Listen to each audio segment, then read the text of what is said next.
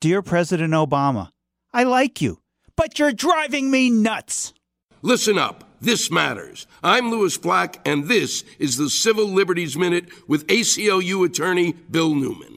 As you said, Mr. President, quote, liberty cannot depend on the good intentions of those in power. It depends on the law to constrain those in power. But in your speech, you then insisted that the NSA, the National Security Agency, needs to continue to surveil all of our phone calls and texts and emails and Google searches and location data and store that metadata in a massive electronic warehouse for years and years, if not forever.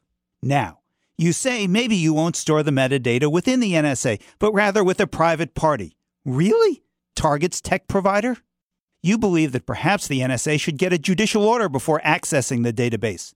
That helps, provided you firmly believe that the NSA, the FBI, the DEA, and the INS, not to mention all the other federal and state law enforcement agencies and hackers, won't search the database without one.